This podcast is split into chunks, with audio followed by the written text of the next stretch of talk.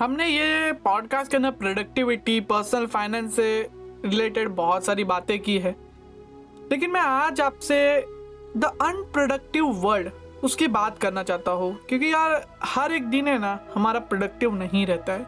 और अगर आप मुझे कुछ साल पहले देखते थे और पूछते थे भाई नोबिता से आलसी कोई लड़का तुझे पता है, तो मैं अपना हाथ ऊपर करता था, गर्व से नहीं शर्म से ऊपर करता था।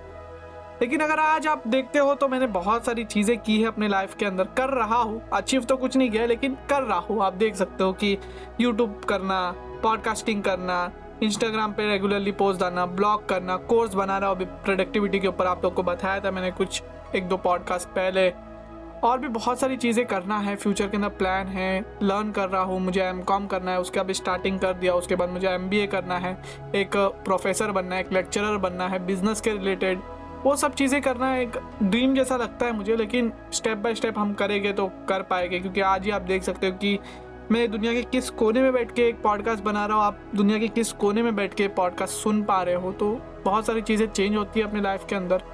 लेकिन अगर आपको भी ऐसा लगता है कि आप लाइफ के अंदर बहुत ज़्यादा बर्नआउट हो गए हो, मुझे ऐसा बहुत बार लगता है, तो ये पॉडकास्ट आपके लिए। तो हेलो, नमस्ते, अस्सलाम वालेकुम, सत्याकाल, केम छो मेरे दोस्तों। मैं हूँ आपका दोस्त होस्ट अकबर शेख, और फिर से हाजिर हूँ एक इंटरेस्टिंग पॉडकास्ट के साथ। यार सही में मुझे कभी कभी लगता है कि मैं अपने आप को बर्न आउट कर रहा हूँ। मैं भी है ना यार, बहुत बार ऐसा लगता है कि बेड पे लेटा रहूँ, नेटफ्लिक्स देखूँ।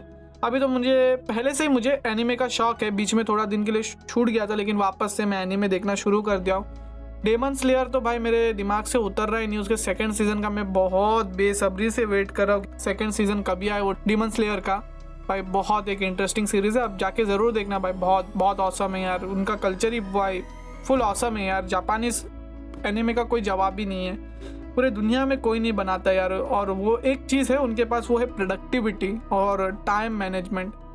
अगर आप जापानीज कल्चर को देखोगे ना, मैं एक दो जापानीज से मिला हूँ, तो उन लोग टाइम के बहुत ज़्यादा पक्के हैं, और अगर उन्होंने कोई एक चीज़ पर फोकस दिया है ना तो वो एक ही चीज़ पर फोकस करते हैं। इसलिए तो देखो ना उनके जो एनिमेज है यार, उनका पोकेमॉन शायद मैं पैदा भी नहीं हुआ था ना, उससे भी दस साल पहले उसके सीज़न शुरू हुए थे, तब का कार्टून भी अगर आप आज भी देखोगे ना तो आज के हमारे जो कार्टून है, छोटा भीम ये वो, उनसे कहीं ज़्यादा बेहतर है। ड्रैगन बॉल जी को देखो यार, जो नाइन्टीज़ के अंदर निकला था, क्या एनिमेशन किया, आज का एनिमेशन तो भाई उनका तो ज़बरदस्त है। लेकिन हमारे इंडिया की बात नहीं, इंडियन एनिमेशन को देखो, सीमंस को देखो, या यूएसए के कुछ एनिमेशंस को देखो, इतने बराबर नहीं है, हम पीछे एनिमेशन में। लेकिन जापान भाई कड़क कड़क एनिमेशन करता है, और इनका बहुत बड़ा हाथ है ना उनके वर्क कल्चर के ऊपर है। उनका वर्क कल्चर बहुत ज़्यादा ऑसम है और बहुत ज़्यादा फोकस और प्रोडक्टिव है। हमारे वर्क कल्चर के जैसा नहीं कि भाई अगर कोई एक काम कर रहा है ना तो उसी के ऊपर पूरा लोड डाल दो। वहाँ सबको अपनी रिस्पॉन्सिबिलिटीज़ पता है, और कैसे काम करना है वो पता है, और कितना फोकस दे के काम करना है वो भी पता है। अगर आप उनके एक बुक है इकिगाई पढ़ते हो ना, आपको बहुत सारी चीज़ें पता चलेगी। बहुत एक ऑसम बुक है, मैंने बहुत बार उसकी समरीज ऑडियो बुक सुनी है, मेरे को उसको पढ़ना है, एक बार रीड लिस्ट में डाला हूँ ये साल की, उसको ज़रूर पढ़ूंगा, बहुत एक ऑसम बुक है। तो यार मैंने भी सोचा है अपने लाइफ के अंदर कि अपना वर्क कल्चर थोड़ा ईजी आउट करूँ, तो मैं कुछ पांच चीज़ें करता हूँ जिससे मैं बहुत सारी चीज़ें आसानी से कर पाता हूँ, अपने आप को ज़्यादा हसल या अपने आप को बहुत ज़्यादा एग्जॉस्ट करे बिना। पहली चीज़ मैं करता हूँ रिमूव नॉट वर्किंग टास्क। अब सबसे इम्पॉर्टेंट चीज़ तो ये है, हमें देखना कि हमारे लिए क्या चीज़ काम कर रही है और क्या चीज़ काम नहीं कर रही है। अगर हम हर एक चीज़ करने जाए ना दुनिया के अंदर तो हम कुछ भी नहीं कर पाएंगे। वो कहते हैं ना कि अगर आपका फोकस एक जगह नहीं है तो आप उसको कर नहीं पाओगे। अगर आप एक झाड़ को काटना चाहते हो तो आपको अलग अलग अलग अलग जगह बार बार मारने की ज़रूरत नहीं है, आपको एक जगह शिद्दत से मारने की ज़रूरत है, तब जाके ही वो झाड़ कटेगा। तो वैसे ही आपको जो चीज़ करनी है उसके ऊपर ही फोकस रखना है, ज़्यादा चीज़ें करने की ज़रूरत नहीं है। मैंने रिसेंट में देखा कि मेरा ब्लॉग है जो वो ज़्यादा वर्क नहीं कर रहा है, मुझे ऐसी चीज़ों पर फोकस करना चाहिए जो मेरे लिए वर्क करे। तो मैं यूट्यूब चैनल, दो यूट्यूब चैनल कर दिया, पहले एक ही था उसको दो कर दिया। सेकंड चैनल पे भी इतने ज़्यादा व्यूज़ नहीं आ रहे, प्रोडक्टिविटी के रिलेटेड, हैबिट्स के रिलेटेड वीडियो डाला, उसके ऊपर और एक साल वर्क करेंगे, उसके बाद देखेंगे कि उसका रिजल्ट कैसा है। लेकिन मैं अभी कोर्स के ऊपर और न्यूज़लेटर के ऊपर वर्क करना शुरू किया हूँ कि कैसे वो बनते हैं, कैसे कोर्सेज़ को डिज़ाइन किया जाता है, मार्केट किया जाता है, क्या चीज़ें होती है, वो लर्न करना शुरू किया, क्योंकि मुझे ऐसा लगता है कि कोर्सेज़ का, एडटेक का एक नया बूम है इंडिया के अंदर। ये चीज़ें एक साल पहले करनी चाहिए थी मुझे, लेकिन तभी इतनी नॉलेज नहीं थी भाई, लेकिन जब जाके तब सवेरा है, तो वो चीज़ें करना शुरू कर दिया हूँ। और जो चीज़ें नहीं वर्क हो रही है तो उसके ऊपर मैं ज़्यादा फोकस कर रहा नहीं हूँ, वो चीज़ों को धीरे धीरे करके हटा रहा हूँ।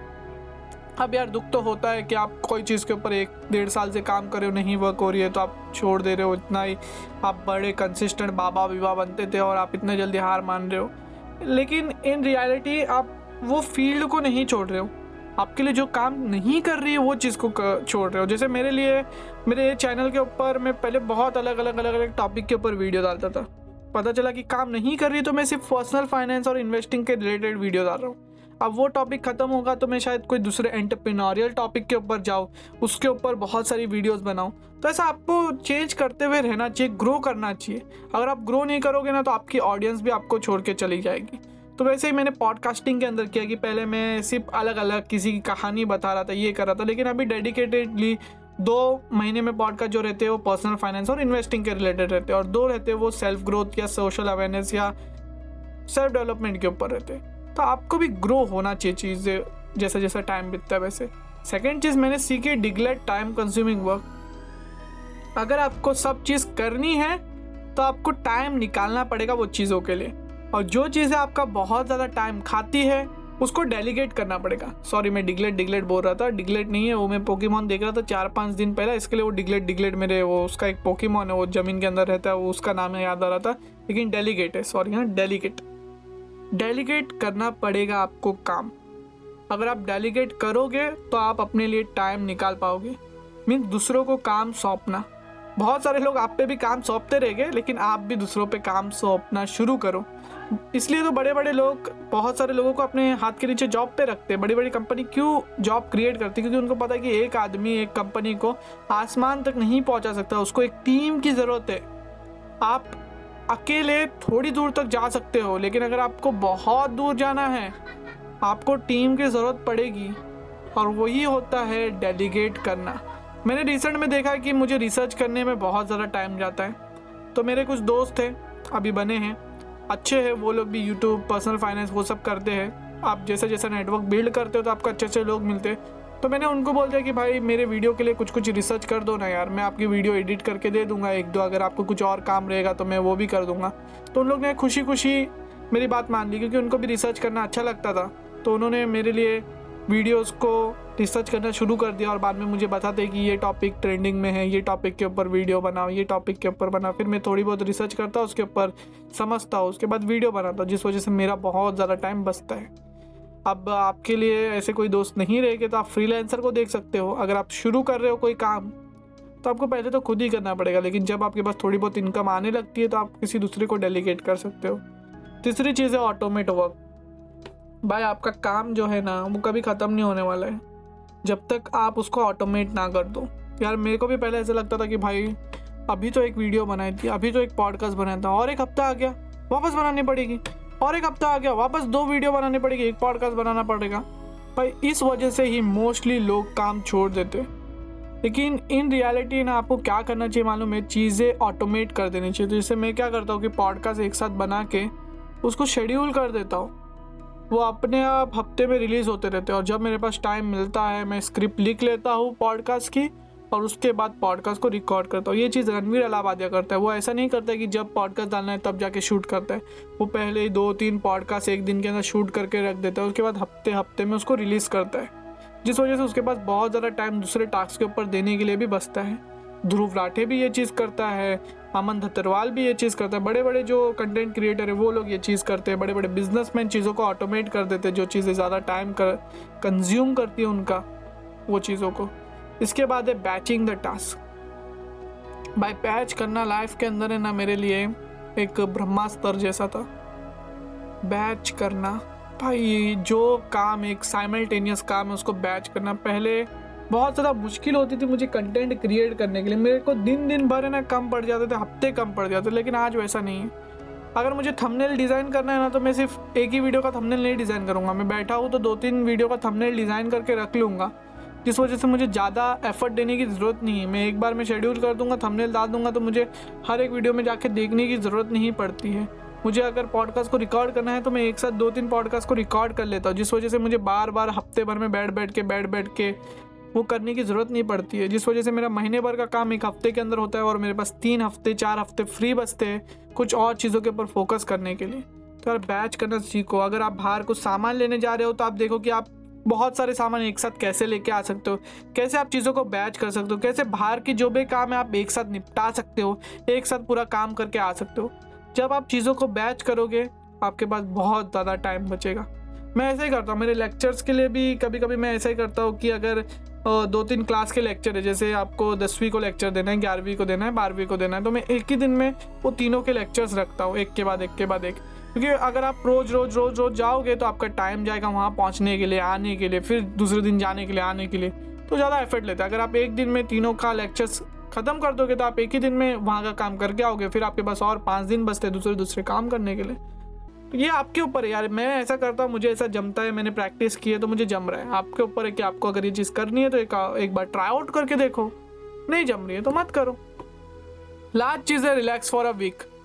पहले मैं एक एक दिन का रिलैक्सेशन रहता था सैटरडे या संडे को, लेकिन अभी अभी मैं ना एक एक हफ्ते का कभी कभी रिलैक्सेशन ले लेता हूँ, क्योंकि मेरा है ना ब्रेन है ना आजकल है ना मालूम नहीं क्या हो गया, बहुत स्टक स्टक फील करता है। मैं बहुत सारी चीज़ें कर रहा हूँ ना जिस वजह से मेरा दिमाग है ना बहुत ज़्यादा सटिया गया है, ऐसा मैं बोलूँगा। मुझे आइडियाज़ ही नहीं आते यार अभी ज़्यादा कर, क्योंकि मेरे दिमाग में ना बहुत सारी चीज़ें बहुत सारी चीज़ें भरी है कि यार यूट्यूब चैनल को और कैसा ग्रो करूँ, आगे क्या करूँ, ये क्या करूँ। यार उम्र बाईस साल है, सोचता हूँ चालीस साल के बारे में, ओवर थिंकिंग करने लग गया। और ओवर थिंकिंग हम सबको होती है, ये गलत सी बात नहीं है, हम सब फ्यूचर का सोचते ओवर थिंक करते हैं, हम सबको सेल्फ डाउट है यार। हम एक्सेप्ट करने से डरते हैं, हम रोने से डरते हैं, कभी कभी तो मैं चिल्लाने का फील करता हूँ अगर चीज़ें नहीं होती है तो, कभी कभी मैं रोने का फील करता हूँ कि अगर मैं डेढ़ साल दे दिया हूँ और मेरी चीज़ें वर्कआउट नहीं हो रही है। लेकिन हमारे सोसाइटी ने एक ऐसा कल्चर बना रखा है ना कि आप रो नहीं सकते, अगर आप रो दिए तो आप स्ट्रांग नहीं हो। क्यों क्यों ऐसा बना है? अगर आपके साथ भी ऐसा होता है ना, आप बहुत ज़्यादा सेल्फ डाउट कर रहे हो, आपको रोने का मन करता है, आपको एंगर आ रहा है, आपको गुस्सा आ रहा है, आपको खुद पे गुस्सा आ रहा है, आपको कुछ चीज़ें समझ नहीं आ रही, भाई एक हफ्ते का रिलैक्स ले लो, मत करो काम कुछ भी मत करो, भाड़ में जान दो, दुनिया गई भाड़ में। मैं तो ऐसा छोड़ दिया था, क्लास के लिए फ़ोन भी सब मैंने स्विच ऑफ करके छोड़ दिया था, तीन दिन मैंने किया था शायद, तीन दिन इतना मैं फ्रस्ट्रेट हो गया था, चीज़ें वर्कआउट नहीं हो रही थी, काम का लोड इतना आ रहा था, एम कॉम करने का है, उसके बारे में स्टडीज़ करने का था, एडमिशन लेने का था, कुछ मेरा ब्रेन वर्कआउट नहीं कर रहा था, छोड़ दिया मैंने। जैसे छोड़ा उसके पहले दिन तो बहुत बुरा लगा, सोच रहा था करूँ करूँ, लेकिन सेकेंड डे ओके हो गया, थर्ड डे सब चीज़ें सॉर्ट आउट हो गई, मुझे समझ में आया क्या क्या चीज़ें कैसे कैसे करनी है, कैसे वो लेक्चर्स का ठीक करना है, कैसे मुझे एम कॉम का ये करना है, कैसे मुझे कौन सी यूनिवर्सिटी चूज़ करनी है, कैसे मुझे ये कंटेंट के बारे में करना है, क्या करना है, क्या क्या चीज़ें मुझे हटानी है, क्या क्या चीज़ें के लिए मुझे टाइम नहीं मिल रहा है, क्या करना है, वो सब वो रिलैक्सेशन वाले वीक में मुझे समझ में आया। ये चीज़ सिर्फ मैं नहीं करता हूँ, बड़े बड़े बिलियनर्स भी करते। बिल गेट्स तो एक एक हफ्ते दो दो हफ्ते के लिए किधर बाहर चले जाते थे बुक्स लेके, जहाँ वो सिर्फ अपने बुक्स के साथ टाइम बिताते थे, बिना सोशल मीडिया बिना कुछ। तो वैसा मैं आपको ये नहीं बोलूँगा कि आप एक एक हफ्ता लो, आप दो दिन ले सकते हो, आप एक दिन ले सकते हो। जब आपको बहुत ज़्यादा प्रॉब्लम हो, बहुत ज़्यादा आपका माइंड वर्क नहीं कर रहा है, तब आप ले सकते हो। कभी कभी तो कोई कोई लोग अगर छः महीने में, मैं तो छः महीने में एक बार लिया था एक हफ्ते का, अभी रिसेंट में मैंने एक महीने पहले भी लिया था। एक एक महीने में भी आप ले सकते हो अगर आपके पास बहुत ज़्यादा टाइम है, लेकिन एक महीने में एक हफ्ता बहुत ज़्यादा होता है। एक महीने में चार दिन तीन दिन एक सफिशेंट अमाउंट है कि आप तीन दिन पूरी तरीके से रिलैक्स, कोई चीज़ के बारे में सोचने का नहीं है, कोई चीज़ के बारे में चिंता नहीं करने का है, बस अपने आप पे अपने लाइफ पे ग्रैटिट्यूड रखना है, कॉन्सेंट्रेट रखना है और जीना है आराम से। तीन चार दिन रिलैक्स होकर देखो कैसे आपके आप पर ना आइडिया फूटते जाएंगे, नए नए आइडिया, नया नया चीज़ें करने के।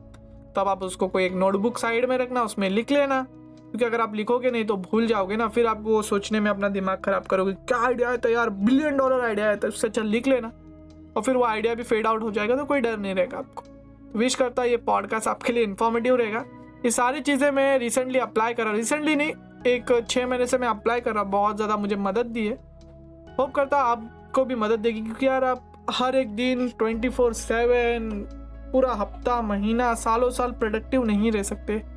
हम कोई रोबोट नहीं है, हम कोई मशीन नहीं है जिसको लोग बोलेंगे कि तू मेहनत नहीं कर रहा है, प्रोडक्टिव नहीं है, ये नहीं है, वो नहीं है। हमने एक हसलिंग कल्चर बना रखा है हमारे आसपास, हम कभी कभी फेड आउट हो जाते हैं, लॉस्ट हो जाते हैं, चीज़ें समझ में नहीं आती है, पेरेंट्स से बहुत सारी चीज़ें अनबन हो जाती है, रिलेटिव से अनबन हो जाती है, दोस्तों से बनती नहीं है, फ्रस्ट्रेशन होता है, कॉमन चीज़ें, लाइफ है। लेकिन कोई ये चीज़ों के बारे में बात नहीं करता है, कोई ये नहीं बोलता है कि भाई सब ठीक है, तू इंसान है, तेरे हाथ पैर सलामत है, ऊपर वाले ने दो रोटी दी है तुझे खाने को, तू भूखा नहीं सो रहा है, तू जिंदा है, तुझे कोई बीमारी नहीं है, तू कर लेगा कुछ ना कुछ अपने लाइफ के अंदर, आगे बढ़ जाएगा।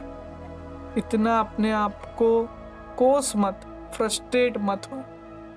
तो यार इसी के साथ विश करता है ये पॉडकास्ट आपके लिए इन्फॉर्मेटिव रहेगा। तो यार विश करता है आपका दिन शुभ रहे। मैं हूँ आपका दोस्त अकबर शेख, मिलता है आपसे अगले पॉडकास्ट में, तब तक सिखाते हैं इंडिया को कुछ नया। जय हिंद।